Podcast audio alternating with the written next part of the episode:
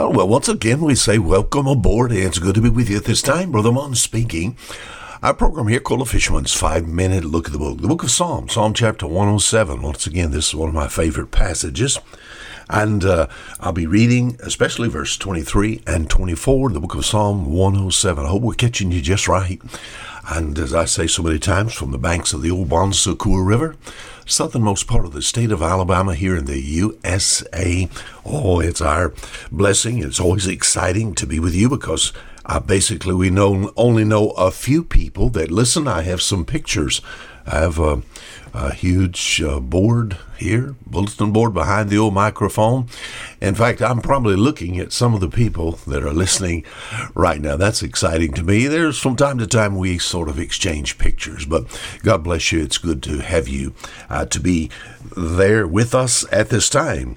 In the book of Psalm, Psalm chapter 107, this week we're going to talk about the God of the sea. A few weeks ago, I walked through uh, jail cell uh, one set of bars right behind another.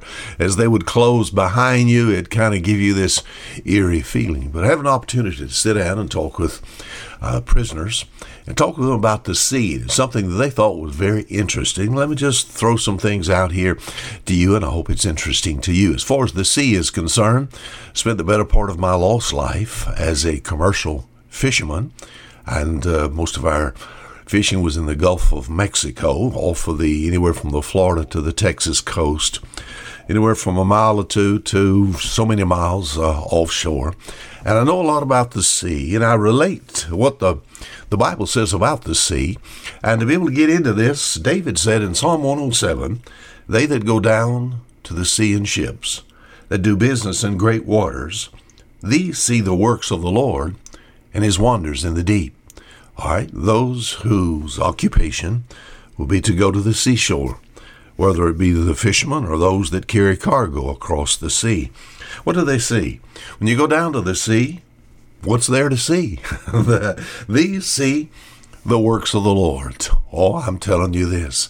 As far as the sea is concerned, it's just a giant finger pointing pointing toward God. As far as the sea, it's just it's just so big. Let's talk about that for a few minutes. So big. We think about the Pacific and the Atlantic and the India, well, the Arctic. Oh, we think about the oceans. Just it's just so big. Seventy-five percent of the world. In fact, it's a little over seventy-five percent of the world is actually covered with water, and the average depth is over a mile deep. They that go down to the sea in ships that do business in great waters, these see the works of the Lord and his wonders in the deep. It's just very, very big and very, very deep. The deepest part is the Challenger Deep. It's over 36,000 feet deep. Can you imagine? You know, only 3 to 5% of the ocean has been explored. I give a few of these facts here that science tells us. I can't find these facts in the Bible, but these are supposed to be somewhat true. Three to five percent of the ocean explored. For that being true, mankind knows little of this planet at all, and yet for some reason we want to leave it and go to somewhere else. 95% of all the life forms are in the ocean. All oh, this makes man a very small minority. 95% of the life forms?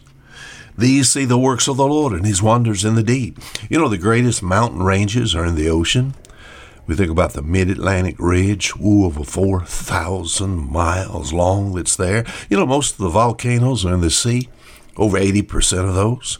Uh, you're familiar with what's called the Ring of Fire down the ocean floor, uh, pumping out through uh, some of those uh, we think about those huge volcanoes that's there and uh, the different areas where uh, actually boiling water is going up in the air and the water there is some 2,000 degrees. How, how, how does it not boil the ocean? And yet, sometimes just a few feet away, I seen a documentary not too long ago, right alongside of a volcanic area yeah, just seemed like a few feet away. There were just hundreds of little fishes and little shrimps that's there.